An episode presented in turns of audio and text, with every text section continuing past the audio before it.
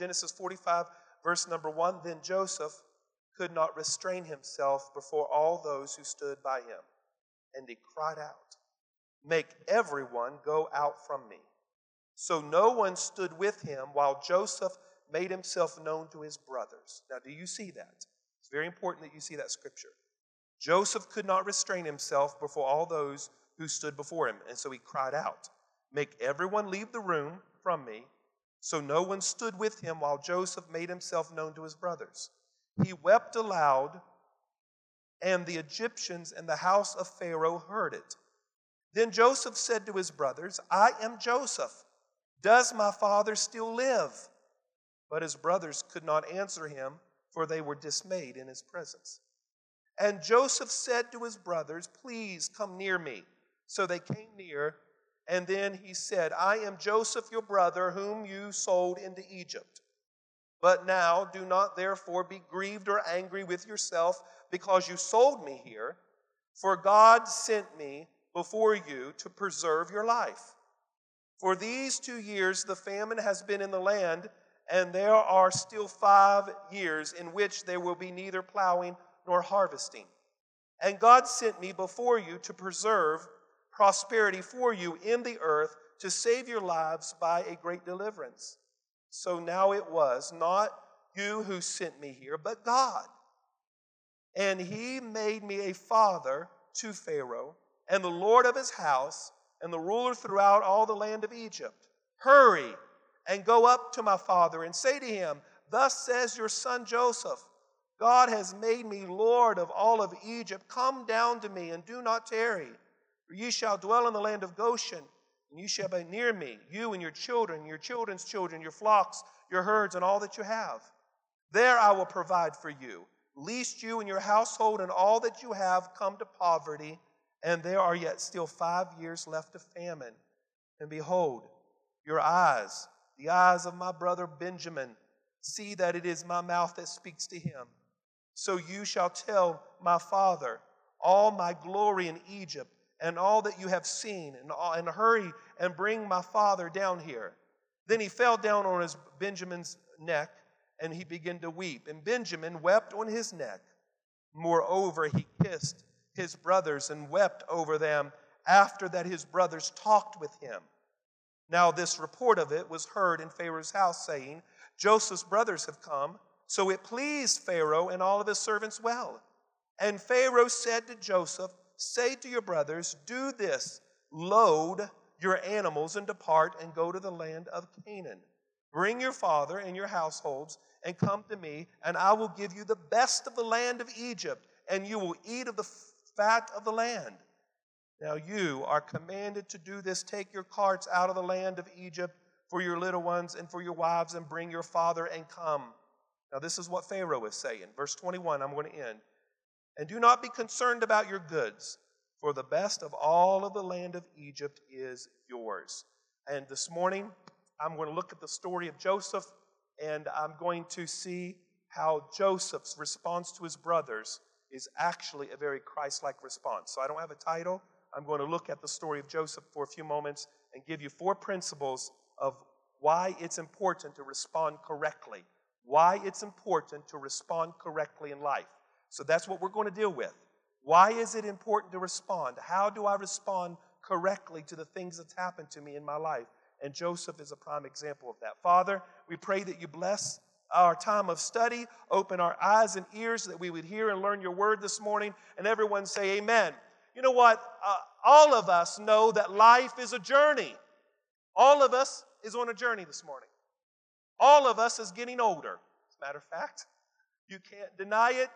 You know, can't get rid of it. We're all on a journey. And you know what? Life sometimes has the ability to get us down. Some of us, and all of us, have experienced disappointments and raw deals.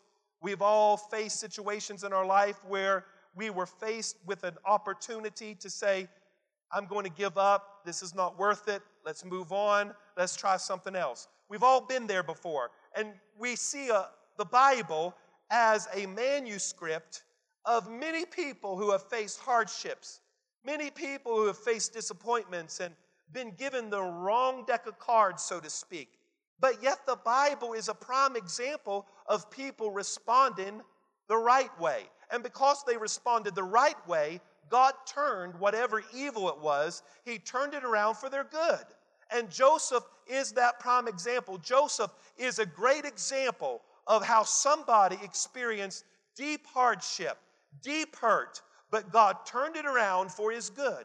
Now, I, don't, I know we don't like to hear that because when we're in our mess, when we're dealing with our disappointments, when we're dealing with our hurt, when we're dealing with things that we can't seem like we can't get over, we don't want to hear Mr. and Mrs. Religious come up to us and quote another scripture to us.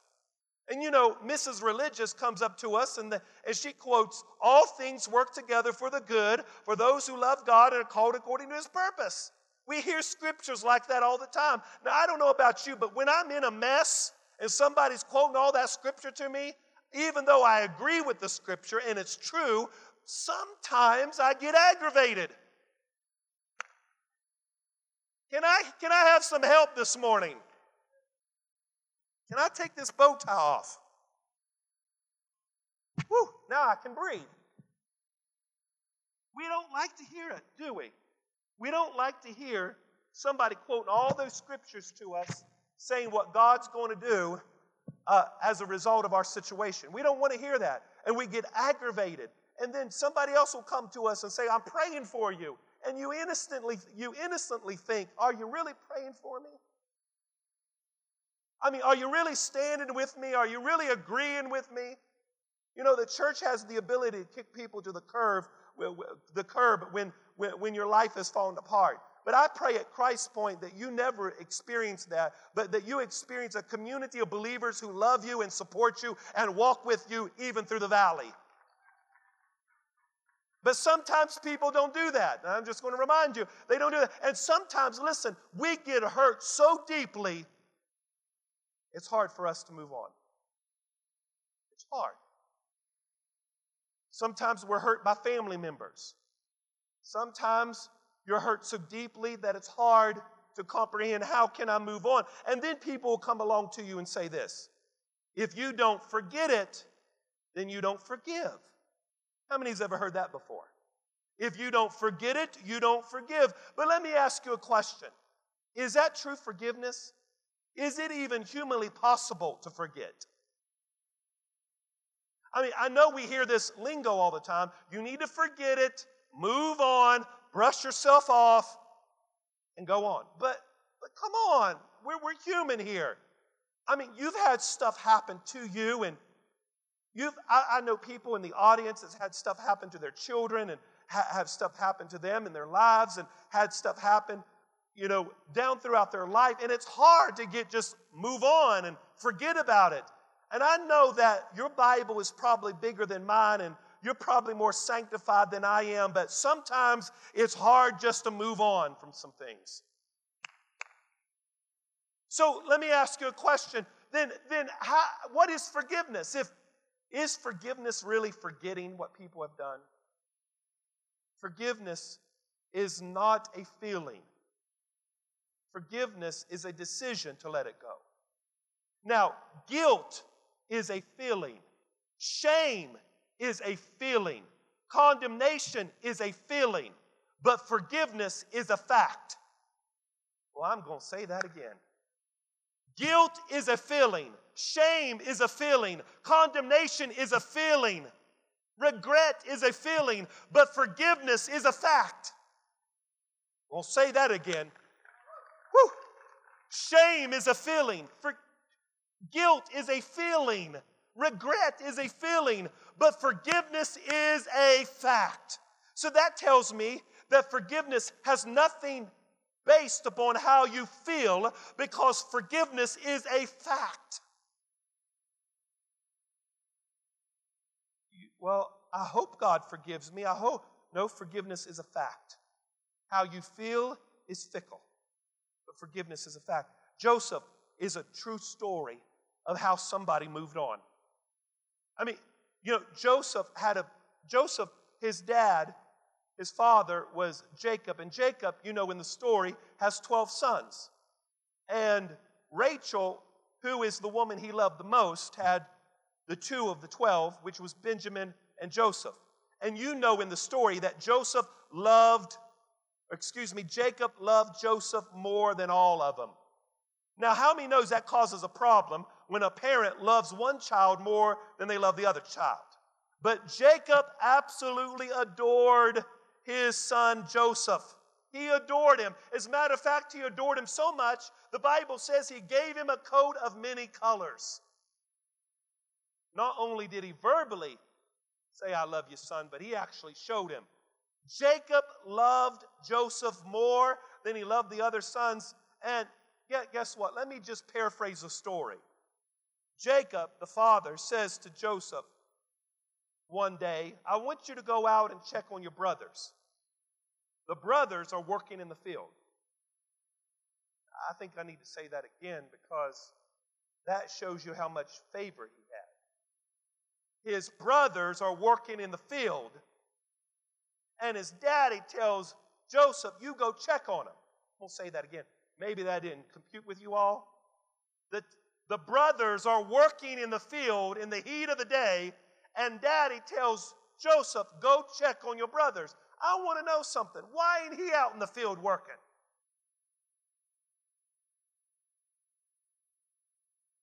Because daddy loved his precious baby boy.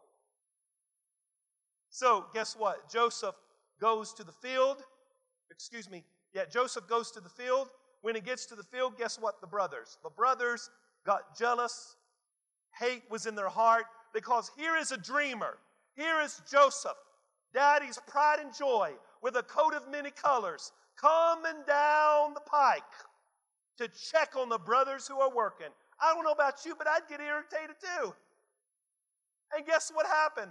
The brothers decided, you know what, we can't take any more of this. We're going to take our brother and throw him in the pit because his mouth is running about all of his dreams and we can't take it any longer. He wears a coat that the Father made him. He, he's not working in the field with us. We can't take this business no more. We're going to get rid of him. They throw him in the pit, and then you know the story.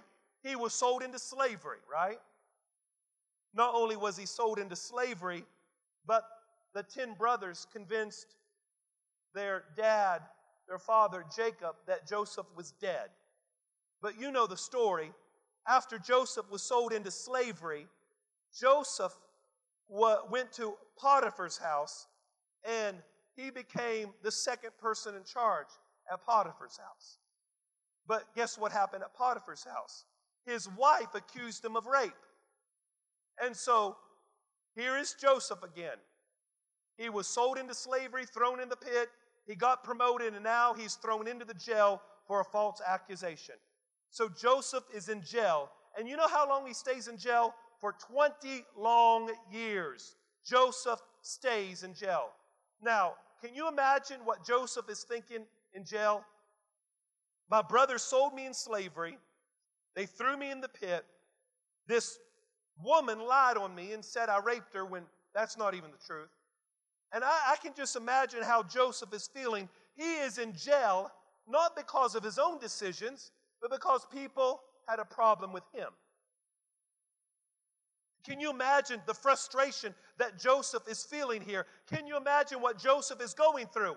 I mean, most of us would sit in the jailhouse thinking, you just wait till I get out of this jailhouse. You just wait when I get out here. Because when I get out of here, I'm going to break out some cray cray on somebody. When I get out of here, I'm, I, I'm going to stir the pot. When I get out of here, somebody's going to know my name. When I get out of here, I'm going to get my homies and we're going to take care of some business. I mean, that's, that's the secular mindset, isn't it? Joseph is in jail. And then, you know the story. Pharaoh has a dream. And Joseph interprets the dream and got promoted to the second person in charge. And the Bible says that Joseph is the second person in charge, and there's a famine in the land. Well, guess who shows up at Joseph's territory? His brothers. You know the brothers that sold him into slavery? His brothers come back to Egypt looking for grain. And guess who they got to go answer to? They got to go answer to their brother. Now hold on here. The brothers that sold him into slavery now is in need. They're in famine. Their father sends them to Egypt. When they get to Egypt, they realize that the person they got to go ask help from is their brother, because their brother now is the second person in charge. And now we come to Genesis 45. That's where we're at in the story. Look at verse 1, Genesis 45, verse 1. Now, this is where we're at in the story. Genesis 45, verse number 1. Then Joseph could not restrain himself before all those who stood before him, and he cried out. And what did he do? Make everyone leave the room. So he stood there. Joseph made himself known to his brothers. So here you have these brothers needing help. These brothers are hungry. These brothers are in famine. These brothers are sent by their father to go to Egypt to get some food. And now we come to chapter 45, and they're standing before their brother Joseph asking for some help. And Joseph makes everybody leave the room. He says, Because we're going to have a little conversation here. You don't remember who I am because I got all this Egyptian makeup on and I got this outfit on, but I'm going to remove my mask and I'm going to let you know that I am the brother you sold into slavery. So, verse number one, Joseph begins to cry. He, he couldn't even restrain himself. He tells everybody in the room, Leave. And he st- stands there with his brothers. Verse 2 And he wept aloud. The Bible says in verse 2 he lept, wept so loud that Pharaoh and the Egyptians heard it. Then, verse number 3 Joseph said to his brothers, I am Joseph. Does my father still live? You see his heart, he's concerned about his father. He says, I'm Joseph. And they were so dismayed, not because of their father, the father's still alive, but they're afraid of what Joseph's going to do to them. Verse number four Joseph said to his brothers, Please come near me. So they came near. He says, I am your brother Joseph that you sold into slavery. Verse number five, but now do not therefore be grieved or angry with yourself because you sold me here, for God has sent me to preserve your life. Now, I, I read this story and I have to ask myself, how can a man who was hurt so deeply, how can a man who has been lied on by uh, Potiphar's wife, how can a man who has been sold into slavery, thrown in a pit, lived there in jail for 20 years, all of a sudden come out and say, It's all, it's, it's okay, we're good?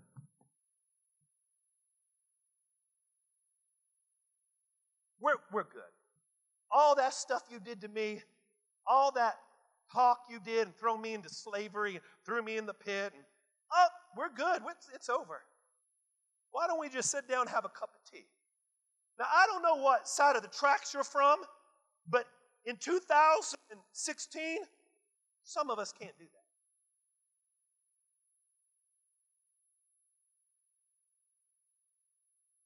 We like to throw the Bible at people. Vengeance is mine, God. You know. Joseph had a different approach. And this is what I want you to see. How do you know that God did something in Joseph's heart? God had to do it.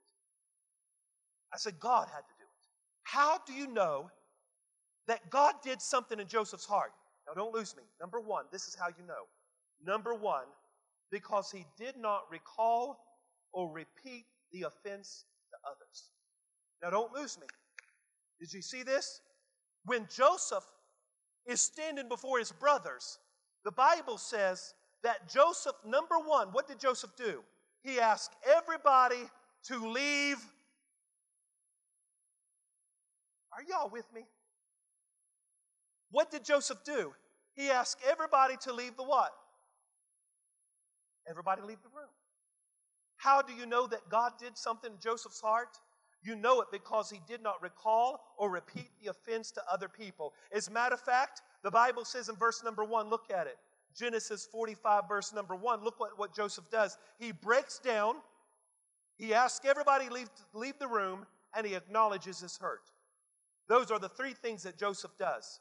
Ladies and gentlemen, I know that God is working in your heart when you have the ability to be transparent, when you have the ability not to repeat the offense to other people, but have everybody to leave the room and take care of the offense with the person that offended you. And number three, you have the ability to acknowledge the hurt. I'm preaching real good up in this church this morning. I mean, real good. Joseph does not recall or repeat the offense to other people. He asks everybody to leave the room and he takes care of the offense with him and his brothers. He didn't get on the phone and make that person look bad. You know, that's what we do. We get on the phone and say, Do you know what Sister so and so did to me?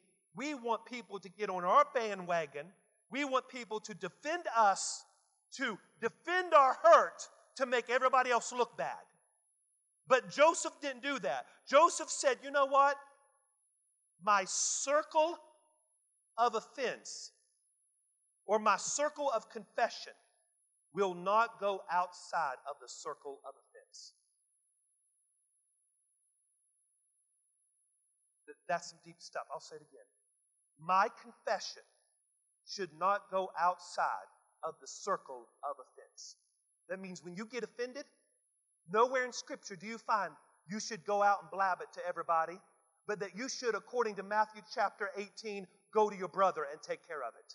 The confession should not go outside of the circle of offense. Joseph realized that God is doing something in my heart. I'm not going to go tell Pharaoh what you did to me because Pharaoh has the authority to kill you because what you did to me, and I'm not going to go blab my mouth to everybody about the offense. I am going to take care of the offense with me and you privately behind closed doors. Is that what the Bible says? He asks everybody to leave the room. The Bible says in verse number 1, 45, verse number 1, make everyone leave the room. So no one stood with him. He was by himself and he made himself known to his brethren. Verse 2, he wept aloud. Verse number 3, then Joseph said to his brothers, I am Joseph. Verse number 4, he said, I am Joseph, your brother, who you sold into slavery. Listen, listen to me. This is very important. Forgiveness has nothing to do with whether you recall the event or not. He recalled the event to his brothers. He acknowledged to his brothers, I'm hurt. He acknowledged to his brothers, there's a problem. He acknowledged to his brothers, listen, I am the person that you did this to. But what you see is that he did it privately with his brothers. And number three, he was transparent. He broke down. He was weeping. He was crying. So, what are you saying, Pastor? I am saying that sometimes, if we're not careful, we live in a religious world where people try to tell you listen, if you forgive people, then you should never talk about it again with them. Don't cry. Don't be transparent. Don't be angry about it. But that's not what the Bible is demonstrating to us. He was very upset. He was crying. He acknowledged he was hurt, but he did it privately. How do you know that God was doing something in Joseph's life? Because he would not recall or repeat the offense to other people. Why does people repeat it? Because people want to feel justified in their hurt. So they try to get a following.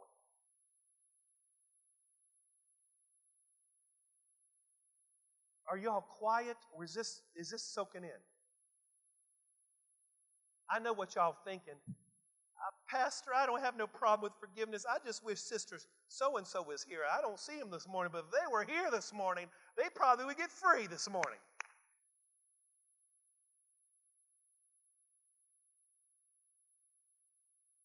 So, forgiveness has nothing to do with you being honest and transparent and acknowledging your hurt. You can do that. Number two, you know what's so powerful about this story? When God does something in your heart, you don't seek revenge or resent their blessing. Because isn't it interesting that when somebody hurts you, you don't want them to succeed? You want them to hurt. You want them to be paid back. You want them to suffer for everything they've done to you. And the moment they get blessed, oh, you know, we can't celebrate their blessing because all we think about is their hurt or our hurt. I see that a lot with churches. I think the church community is the worst at it. We, we can't celebrate the church up the street when they're running more people than we and they're winning more souls than we. We get res- have resentment and close our doors and, and they must be doing something wrong because they're growing. Ladies and gentlemen, you will never succeed in life if you got that attitude.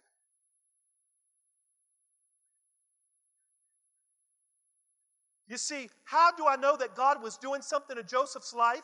Because he did not seek revenge and resent the blessing. Now, this is so awesome.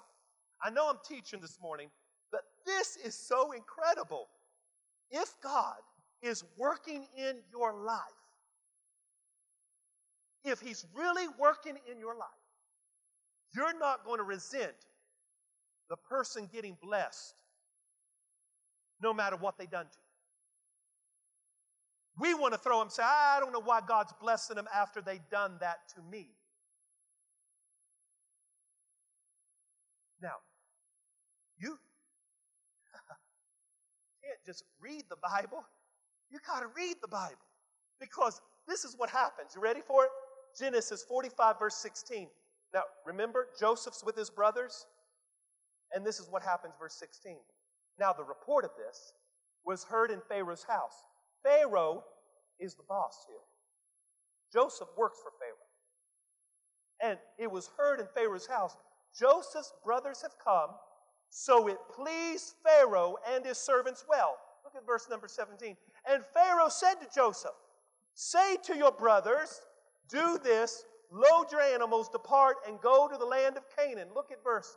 Bring your father and your households, and come to me, and I will give you the best of the land of Egypt, and you will eat from the fat of the land. Do you hear what Pharaoh is saying to the brothers? Pharaoh told Joseph, Go tell your brothers, the same brothers that sold you into slavery, the same brothers that threw you in the pit, go tell your brothers that I want to be good to them. And nowhere does Joseph argue with Pharaoh. You know how God is working in your life? When you won't resent the blessing of other people, even though they've hurt you. Joseph could have said, Pharaoh, hold on, dude. Let me just have a meeting with you, Pharaoh. Do you know what those 10 brothers did to me 22 years ago? They sold me into slavery, and I don't think it would be your best interest, Pharaoh, to bless them with anything because of what they done to me.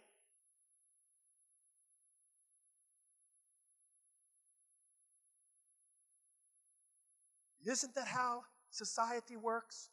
If you've done me wrong, I'll mark you off my list and I dare, I won't even like anything on Facebook. That's how petty we've become.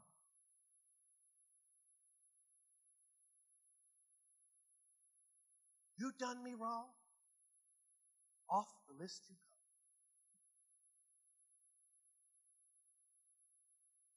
go. Don't seek revenge or resent the blessing. Nowhere does the scripture say, pray about them? The scripture says, pray for them. We pray a lot about things, but are you praying for them? We pray about what they did to us, but are you praying for them?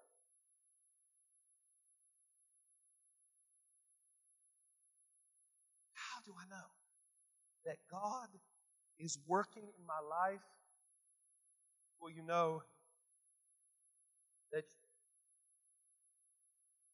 you shouldn't recall or repeat the offense to other people. Number two, you don't seek revenge and resent their blessing.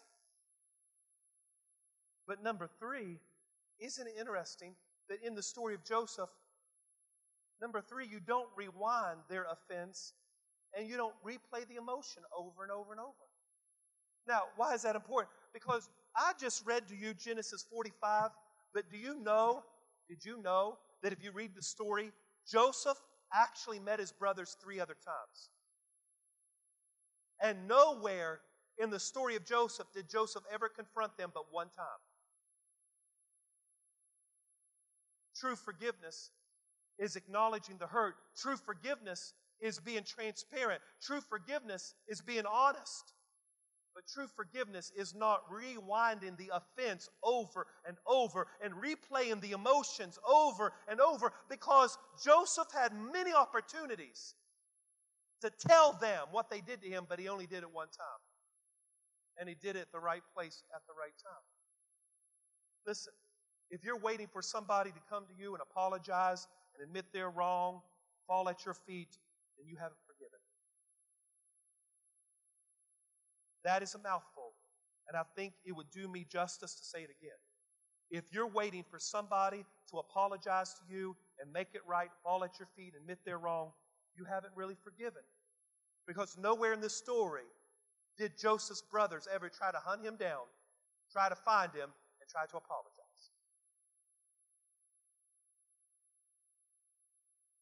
When you wait for somebody to apologize and make things right, then what you are essence saying that you trust your well-being to that person. My whole well-being is in your hands because I'm not free unless you acknowledge it. You see, number four, how do I know that God is working in my life? You know that God is working in your life when you release them from worry and you remember the story differently. Now, I know that we're quiet this morning, and you know what? I knew we would, and I think that's good. Because my point this morning is I want the word to get deep in your soul, and I want you to chew on it all week. Is that all right? Because when I read the story, boy, the Holy Spirit slapped me around. And as I read the story, I was like, oh, Lord Jesus, there's some stuff I need to clean up. Can I just say that again? Aren't you glad to have a pastor that acknowledges that I need to grow in the Word as I read it? I grow, you grow. Is, is that all right? So, so now, now listen, this is what's awesome in the story. Number four, you got to release them from worrying and you've got to remember the story differently. Now, what are you saying? Now, pay attention to the wording here. Genesis 45 and verse number 3. Genesis 45, verse 3. Look at it. Then Joseph said to his brothers, I am Joseph. Does my father live? But the brothers could not answer him, for they were dismayed in his presence. Now, what were they dismayed about? Their father? No, because their father's still alive. They're dismayed because they're standing before their brother who they sold into slavery, and their brother is releasing them from worrying. Now, let me say that again. Their brothers are thinking, oh God, we're, it's on, it's on up in Egypt today because my, my brother's going to get vengeance and my brother is probably going to kill us because he's a second person in authority. And if, if he opens his mouth and tells Pharaoh, we're really in hot water. But isn't that the way we are sometimes? The person that hurts us, we like for them to worry about what we're going to do to them. I dare them walk in this church. I want them to walk in here because I want them to think about what they did wrong. We want to keep people on the string and let them worry about what they did to us. We want people to stay up all night thinking, oh, I shouldn't have hurt that person. I, I should have. We like that.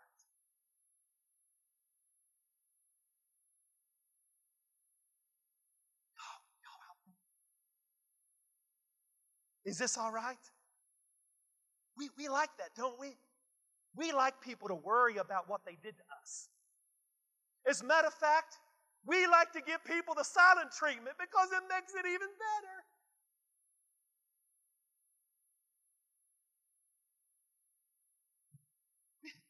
We like for them to sit there thinking, mm-hmm, they need to think long and hard before they do it the next time. But this story demonstrates to us that the brothers were in distress. The brothers were dismayed. And what does Joseph do? The brothers are worrying. The brothers are fretting. The brothers are thinking, I don't know what he's going to do to us. I would be dismayed too. But what does Joseph do? This is so awesome. Joseph says, verse number four, and Joseph said to his brothers, Come near me. In other words, I don't want no distance from you. Just come here. I know you are worrying about what you did to me. I know you're worrying about what I'm going to do to you, but come here. Come here. Come closer to me. And then the Bible says, let's skip on down here. Then the Bible says, and verse number 14, Genesis 45, verse 14. He fell on his brother's Benjamin's neck and wept, and Benjamin wept on his neck. And what did he do in verse 15? Moreover, he kissed his brothers and wept over them after he had talked with them. He didn't give them a silent treatment. He told him, Come here. He kissed them and wept over them. Ladies and gentlemen, I pray to God that the church of Jesus Christ would get rid of this foolishness and raise up and be the men and women God has called us to be. Nowhere does Joseph give him the silent treatment. He says, Come here. He talks with them, he communicates with them, he weeps, and he kisses them. Instantly, the brothers thought to themselves, I'm not going to worry about it anymore because he's kissing us. He's weeping. He's crying. How many of us, when somebody hurts us, we want to give the silent treatment. We don't want to talk to them. We want them to worry about what we're going to do to them. Come on, let, let me just break it down. That is a bunch of kindergarten stuff, and we really need to let the Holy Ghost get a hold of us and grow us into some mature Christians. If you've been, listen, I could see about you acting that way in the first couple years of your Christian life, but some of us has been saved a long time ago, and we should have progressed to the point where we know how to respond to people correctly. Somebody say amen. Now, he kissed them. And Bible says Bible says that not only did he kiss them, but the Bible says that Joseph said, I'm here because God has sent me to preserve your life. The same brother that you sold into slavery is the same brother that's going to preserve your life. Now, do you know what the Greek, the Hebrew word for remember is? I'm not going to be a scholar and just try to quote all the Hebrew words like I hear often preachers do. Most of the time they get it wrong. So I'm not going to act like I'm smarter than what I am. I'm just going to tell you what it means without quoting the actual word. Is that all right? I've heard people jack some stuff up, so I'm like, I just want to tell you what it means. The word remember in the Hebrew means to put it back together again. You know what Joseph is saying here? You sold me into slavery. You hurt me. I acknowledge it. I know you're worried about what I'm going to do to you, but you're off the hook. Has God done something in my life? God has a greater purpose. And that greater purpose is I'm going to remember my story differently. You remember how you sold me into slavery. You remember what you did to me. But this is how I'm going to remember it. I'm going to remember it that God allowed it to happen so He can put my life together in a different angle so I could be at the right place so I could help you in the time of famine. So Could it be that God has allowed things to happen to you so He could put your life back together in a different way? Now, hold on, hold on, hold on, hold on.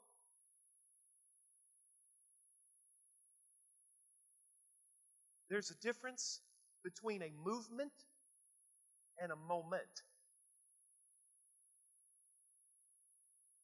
We'll say that again. There's a difference between a movement and a moment. When Joseph was sold into slavery, that was a moment. When Joseph was lied on by Pharaoh's or Potiphar's wife, that was a moment. When Joseph was thrown into the pit and went to jail, that, that was a moment of time that's happened. But Joseph realized that those moments of despondency, the moments of hurt, what God was actually doing, He was actually creating a movement in my moments so that He would get the glory in my life. Did you hear me, church? What God wants to do is that God was moving in a moment in, his, in a movement in his moments. All you see is the moments of your life that went wrong. And what God wants you to see is that you got to get your eyes off all the moments that went wrong and see the bigger picture, see the movement of what I'm trying to do in your life. Ladies and gentlemen, let's forgive people. Some of you have wrestled with the hurts from years ago. Let it go.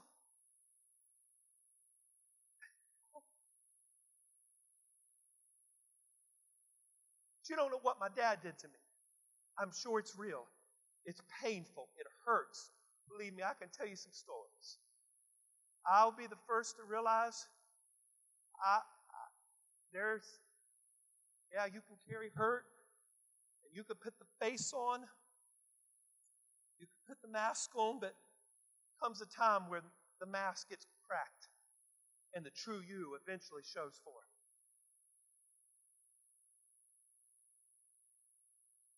You say, but Pastor, I need to forgive myself. That right there is a bunch of hogwash. You can't forgive yourself because your sin was not against you. Your sin was against God. So, how can you forgive yourself when your sin wasn't against you? It was against God.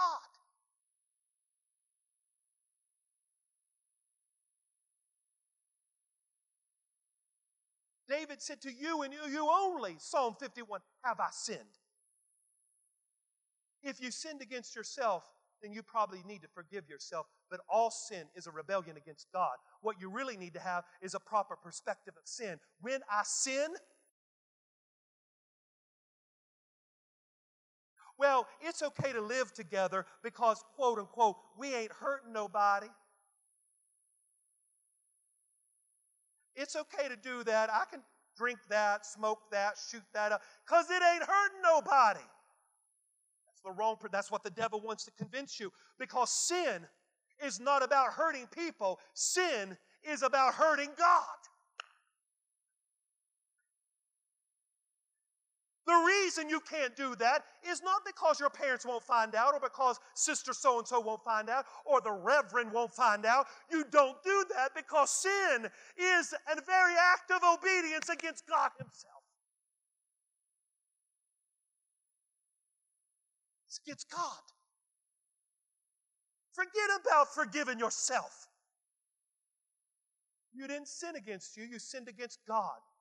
It's time to go to God and receive forgiveness from God because when you receive forgiveness from God, then only then can you be whole in yourself.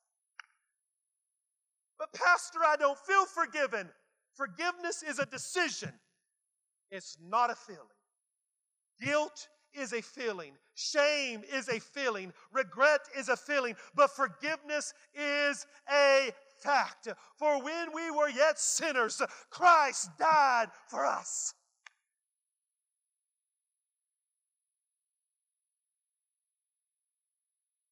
You're forgiven.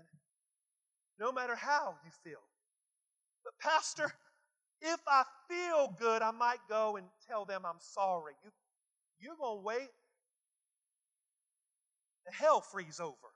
And that ain't ever going to happen. Because if you're waiting for a feeling so you can go to people, make things right, that ain't ever going to happen. Forgiveness is a decision, and spiritual growth is an intentional decision that you make that you're going to grow in Christ.